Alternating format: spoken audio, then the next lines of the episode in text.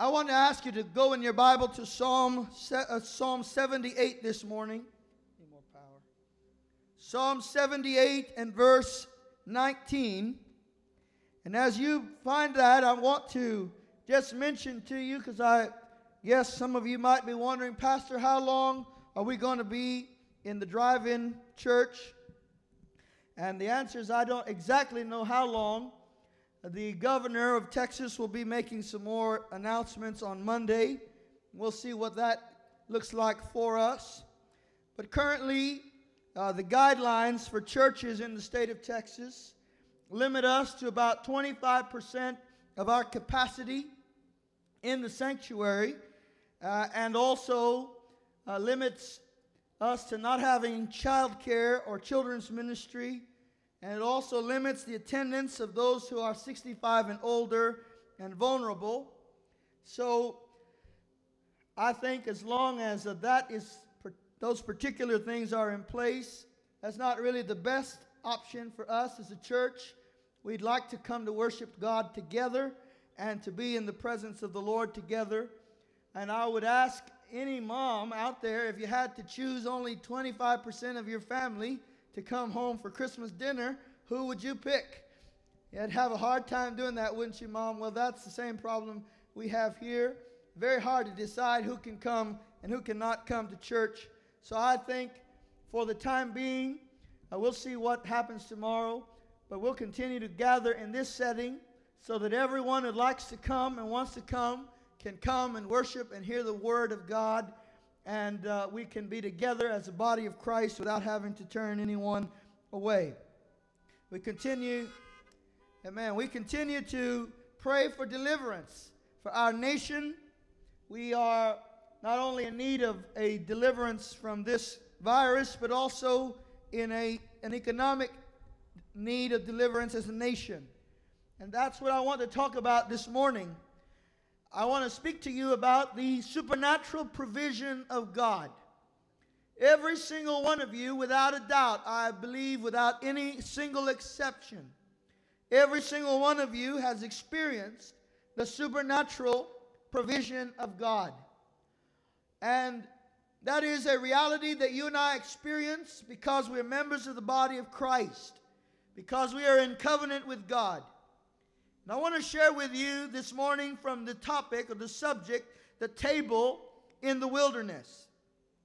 Our God is so strong and so faithful that He is able to provide even in hard times, even in the wilderness of life, even in the hard seasons. He is a constant provider. And many times in those difficult seasons, we see the supernatural provision of God. We see God provide by means that are outside of human control. Supernatural provision is different from natural provision. Many of you have a job and pay your bills through the natural provision of a paycheck. You work hours, you get paid and compensated for those hours. And so long as you have a job, you have provision. Supernatural provision is provision that comes from no human source. It doesn't come from our ability to work or gain a wage. Supernatural provision comes from the hand of the Almighty. It is the blessing and the providence of God for all of His children to experience his supernatural provision. Now, that doesn't mean that you and I don't need a job. The Bible says that he who does not provide for his own family is worse than an infidel. That means you are worse than an unbeliever if you don't provide for your own family. But when you can't provide, when the resources that you have are limited, there is a God who makes not only ends meet, but a God who overwhelms our need with abundance. And that is the God of heaven, the God of the Bible, and the God who I preach to you this morning. So, Psalm 78 and verse 19, the scripture says, Then they spoke against God, and they said, Can God prepare a table in the wilderness? Behold, he struck the rock with wa- the rock with waters, and waters gushed out, and streams were overflowing. Can he give bread also? Will he provide meat to his people? This question came because of the unbelief of the nation of Israel. And although they asked it in a negative sense this morning, I want us to ask it in a positive sense and recognize that God can provide a table in the wilderness. I want you to say that with me this morning. God can provide a table in the wilderness. Say it again. God can provide a table in the wilderness. Let's say one more time. God will provide a table in the wilderness. If you believe that, say amen.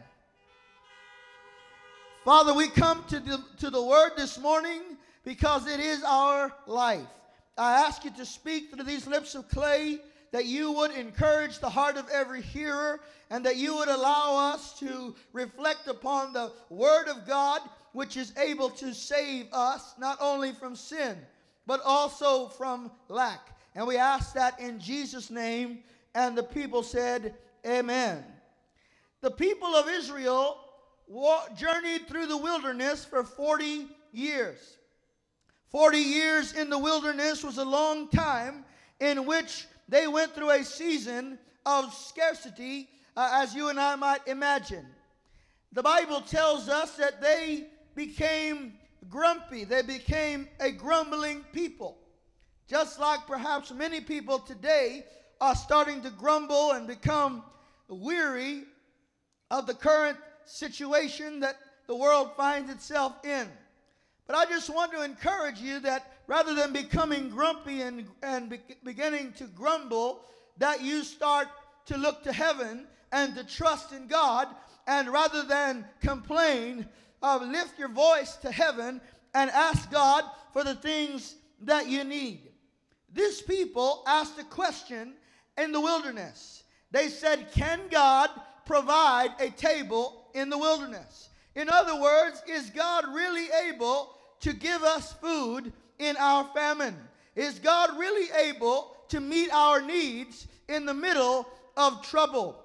This question is in the hearts of many people this morning.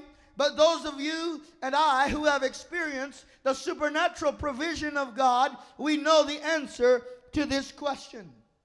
We know that God can and that God does and that God will provide in every season of our life and that God is able to meet every single one of our needs as we call upon Him.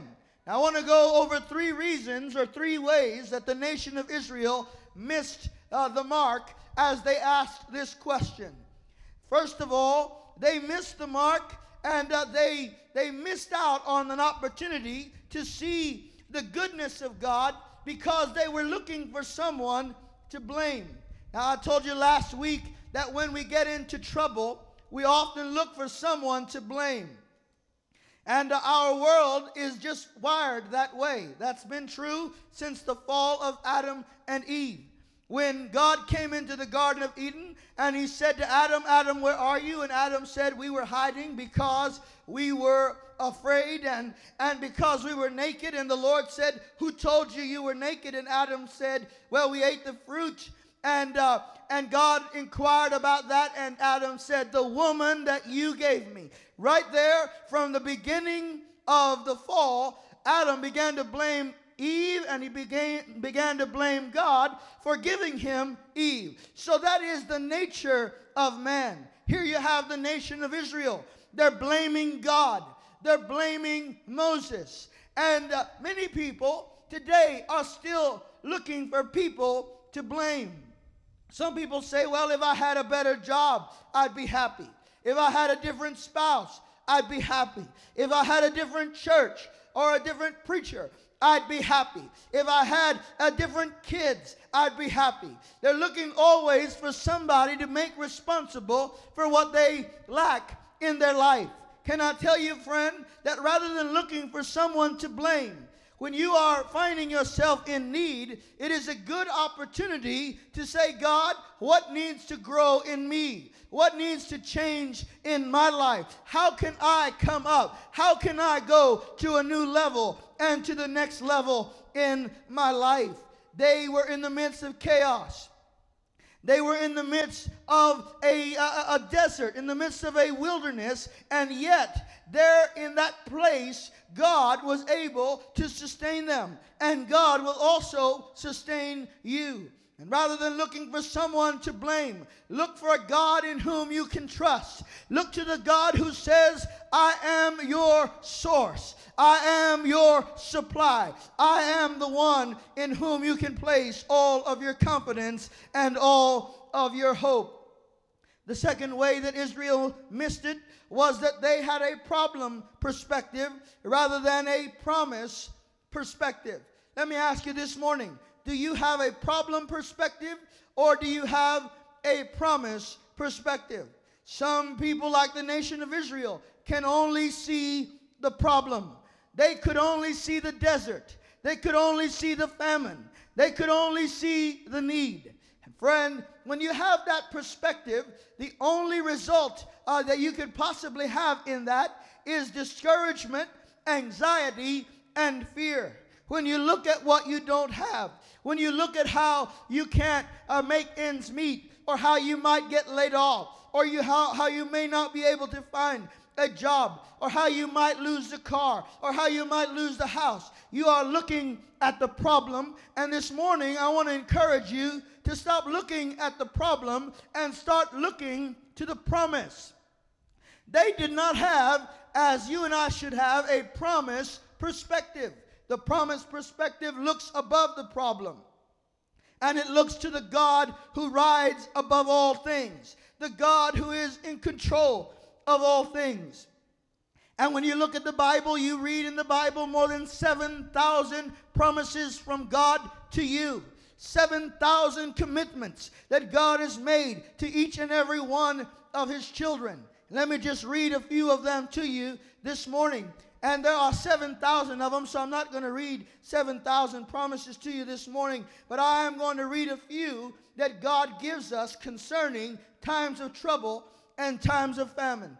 And jot these down if you can, they'll be useful to you in your time of prayer and in study. Psalm 37 and verse 18. It says, The Lord knows the days of the blameless, and their inheritance will be forever. Notice, first of all, that God knows your days. He knows what you're going through right now. He knows where America is today. He knows where your family is right now. He knows your financial situation. He knows your bank account balance. He knows. Everybody say that. God knows. And listen, if God knows, then you don't have to worry too much because the God who knows also cares, and the God who cares will meet your needs. Amen, somebody.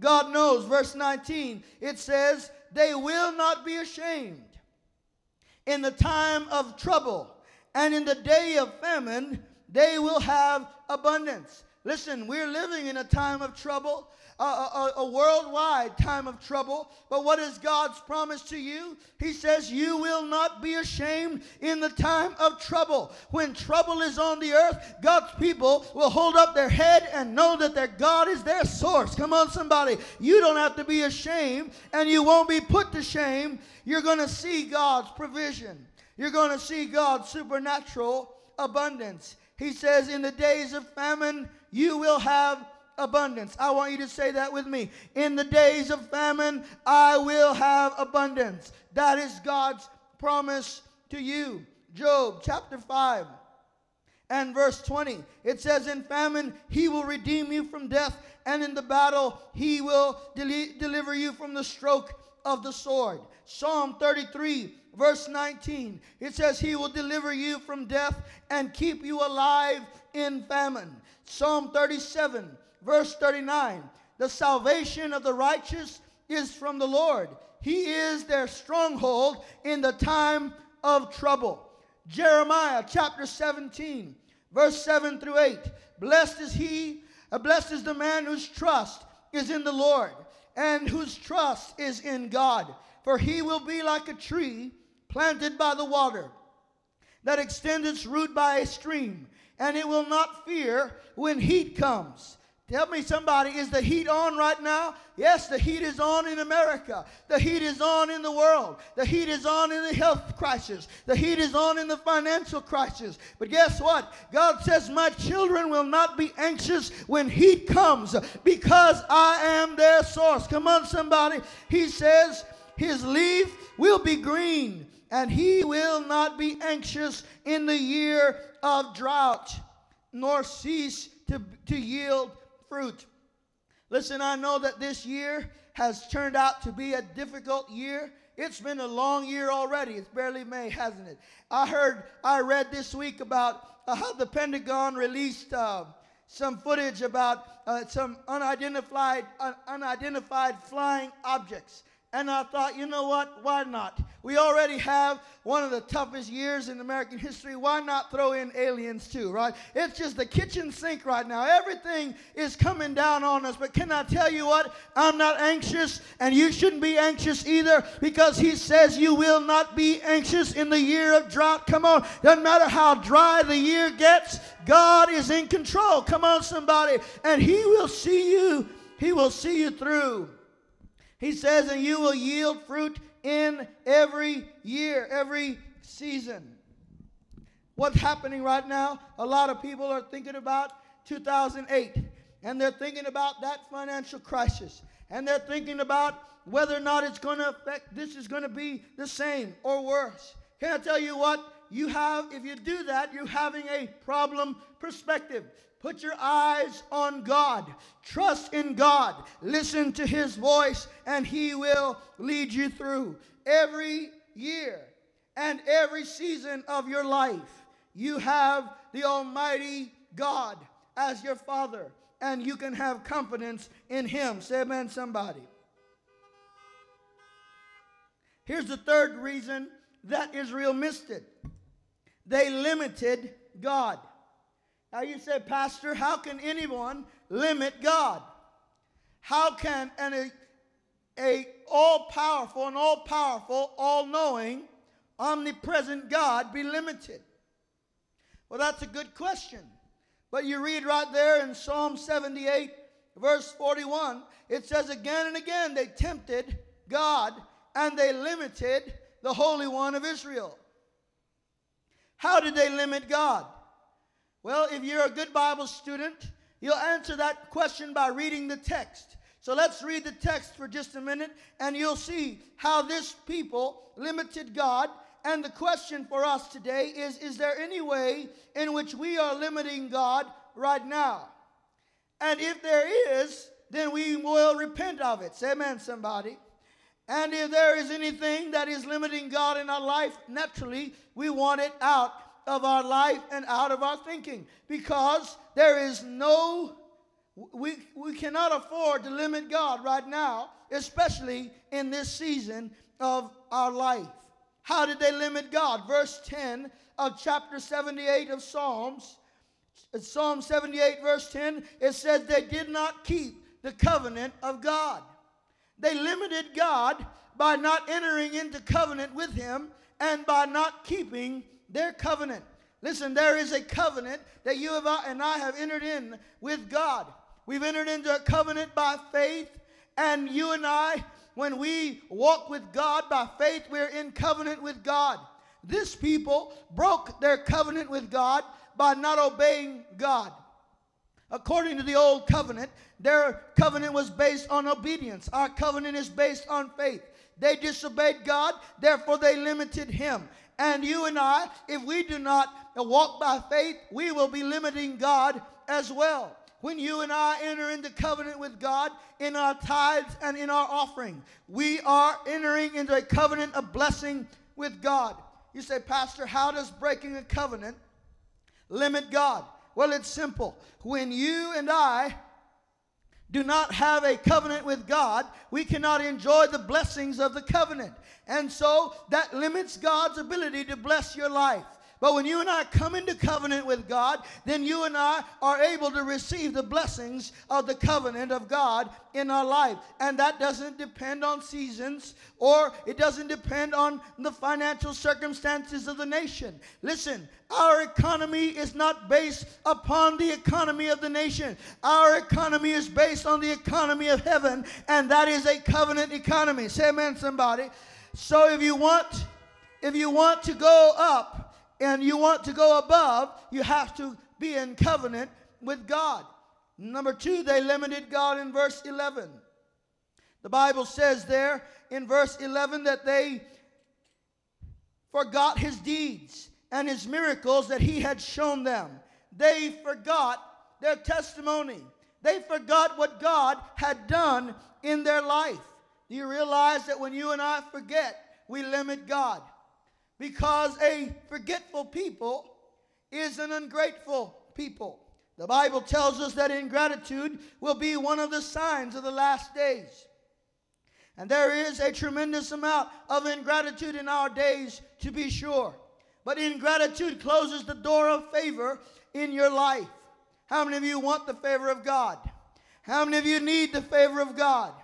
You know, the favor of God can open doors that you can't open. But you and I will walk in the favor of God when we keep a grateful spirit rather than complaining, rather than, than saying, Well, why me? Why now? Why this? Rather than saying, I'll never make it my family never gets ahead, you need to say, God, I thank you because I'm blessed. I'm blessing the city and I'm blessing the field. I thank you because I'm going up and not going under. I'm going up and I'm not going down. Come on, somebody. And when you thank God, when you show gratitude to the living God, you, you receive the favor of God over your life. The Bible says that Jonah was in the belly of that fish and he had been there for three days and the bible said he started thanking god. And when he thanked god he was he was delivered from the belly of that fish. Come on somebody. Do you have something to thank god about? That is where you and i can find the favor of god. When you and i begin to worship him and to thank him. They forgot his deeds. Verse 17 it says that they continued in their sin they continued to sin against him and to rebel against the holy the holy one of Israel. You realize, friend, that when you and I sin against God, we limit God. Sin always will limit God in your life because sin separates you and I from God. And sin is separating hundreds of thousands of souls from God today. And sin will separate you from God if you're not careful. So you need to be on guard against sin and against the habits of sin. The Bible said they continued to sin against God. They did not seem to have any remorse for their sin, and so they blocked the blessing of God from their life. Verse 22, the Bible says, because they did not believe God, they limited God by their unbelief. They limited God by not walking in faith. Do you realize how powerful your faith is? I told you last week that you have a powerful faith. The kind of faith that can move mountains. The kind of faith that can uproot a tree and plant it into the depths of the sea. The Bible there is talking about the root and the tree of bitterness that can be uprooted from your life by faith in God. But you see, friend, when we don't walk in faith, when we walk in unbelief, when we walk in doubt and in fear, then we block the blessing of God in our life. Faith opens a door. Unbelief closes the door. They did not believe God. Do you believe God this morning? I know you do. Come on, somebody, you and I are here. We're still standing today because we have faith in God. And that faith is able to move a mountain. Jesus said, If you will believe, you will say to that mountain, Be thou removed and cast into the sea, and it will be done according to your word. The Bible says, Without faith, it is impossible to please God. But with faith, you and I can enter into the hall of faith and enter in with all of the saints of old who have accomplished great exploits for God by faith. What does the Bible say in Hebrews 11? By faith, by faith, Noah, by faith, Abel, by faith, Enoch, by faith, Abraham, by faith, Joshua, by faith, Moses. They did it by faith. And if you and I want to live in victory, if we want to conquer in this life, we're going to have to do it by faith. Everything we receive from God, we receive by faith. So get into faith and stay into faith no matter what challenges come against your life this week. Face them, not with fear, but with faith in the Almighty God. And then in verse 33, the Bible tells us, but they but they will not so they brought their days to an end in futility and their years in sudden terror. Now we see another reason why they were limiting God was that they lived their years in futility. What is futility? Futility is vanity, living your life outside of the purpose of God. Let me just help you to understand and get you to, to join me in understanding this this morning. When you and I live for any purpose other than the purpose of God for our life, we are limiting God. I can guarantee you that there are people who are called by God to preach, but they have not fulfilled their purpose, and so they're limiting God by not walking in their purpose. They're not walking in the thing that God called them to live in, they're living in futility.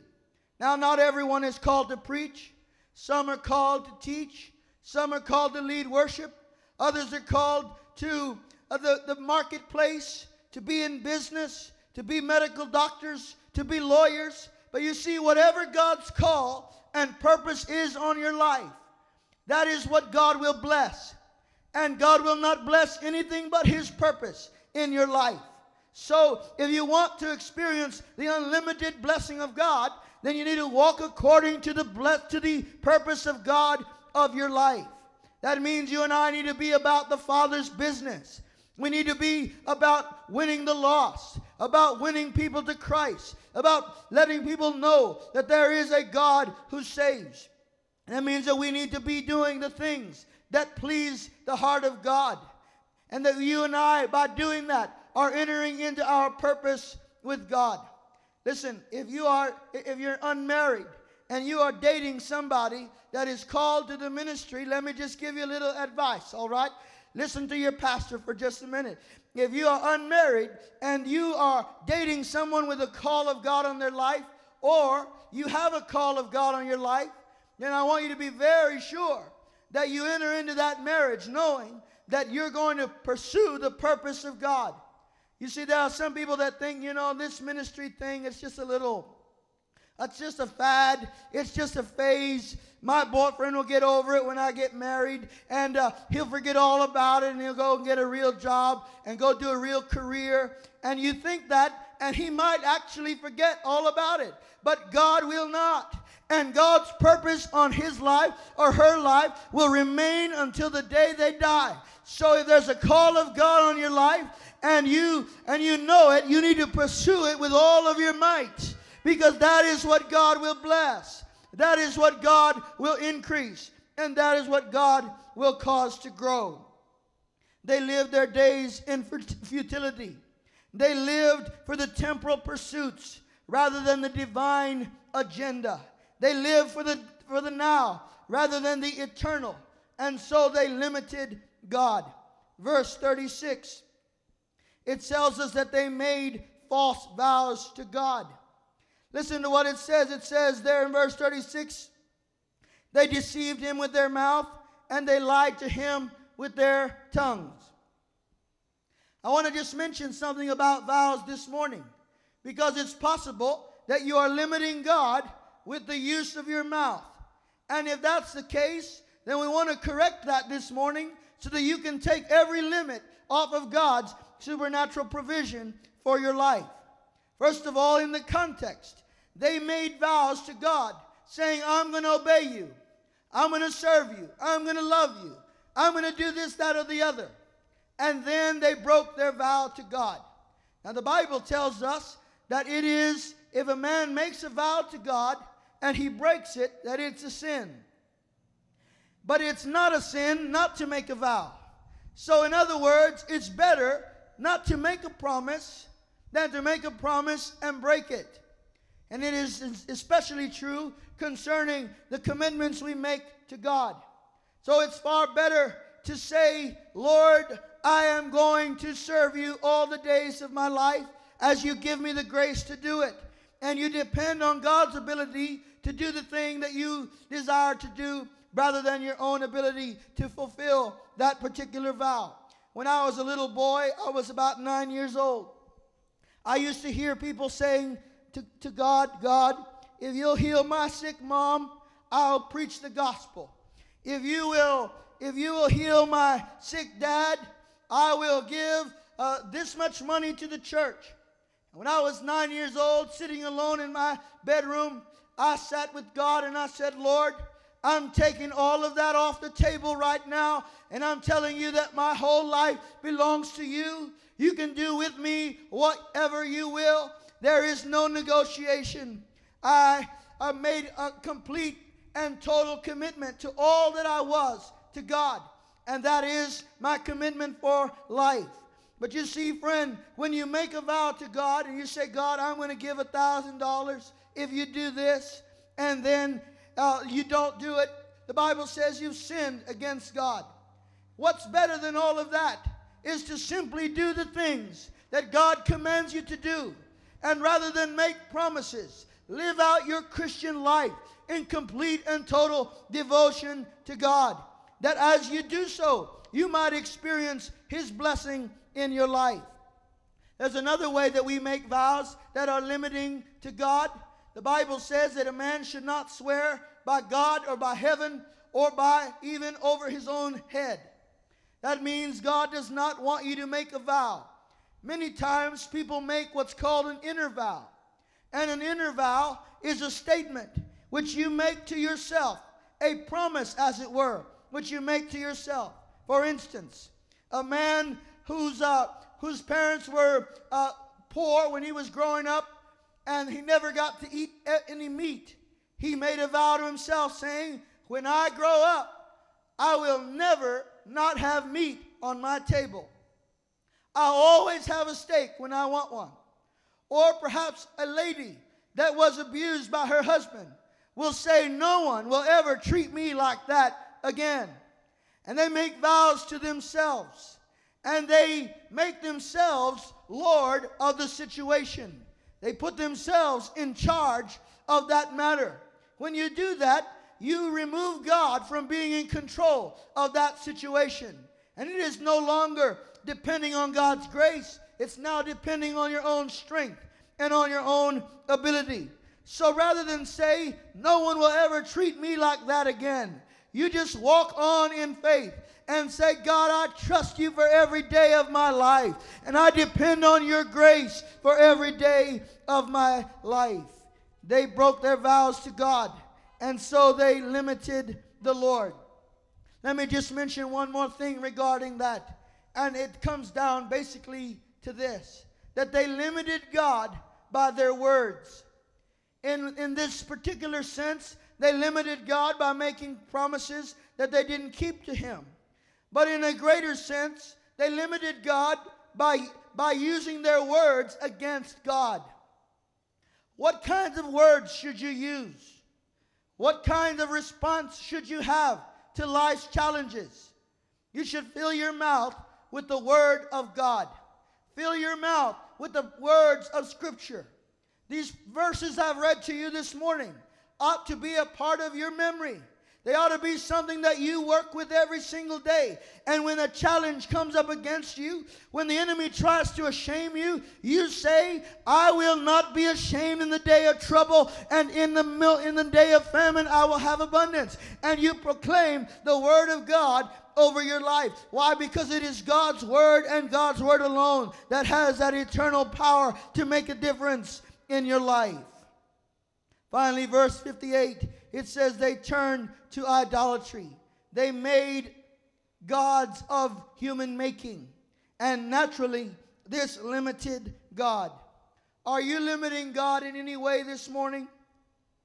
Is there anything in your heart, in your mind, in your thinking, in your perspective that has limited the God of heaven?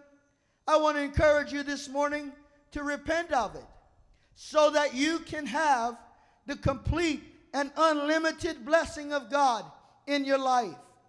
Maybe you've been complaining a lot about this season that we're in. Maybe your voice and your mouth have been displeasing to the Lord. And today, God says, Stop limiting me by using negative speech and negative words and by entertaining negative thoughts. Stop limiting me by putting your trust in yourself and declare your faith in me.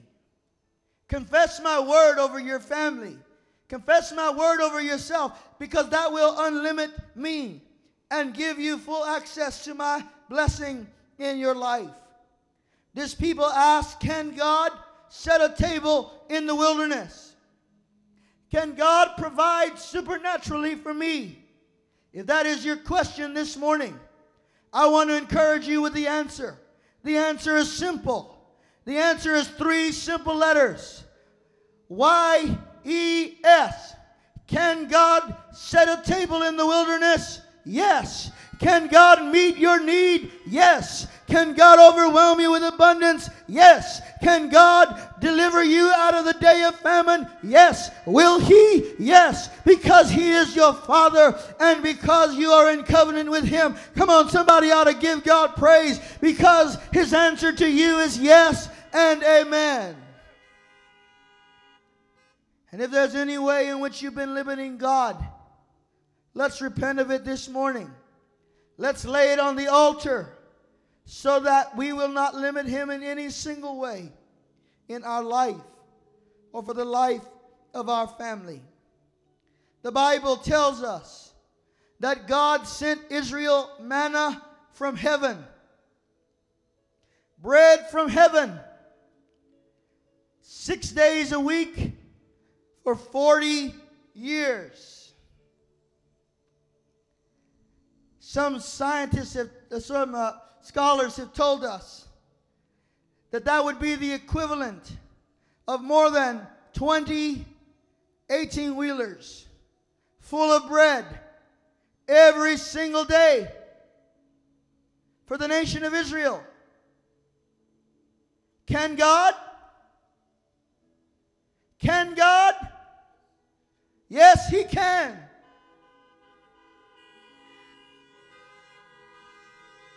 And in Deuteronomy chapter 8, he said to them, I took you into the wilderness to show you what was in your heart.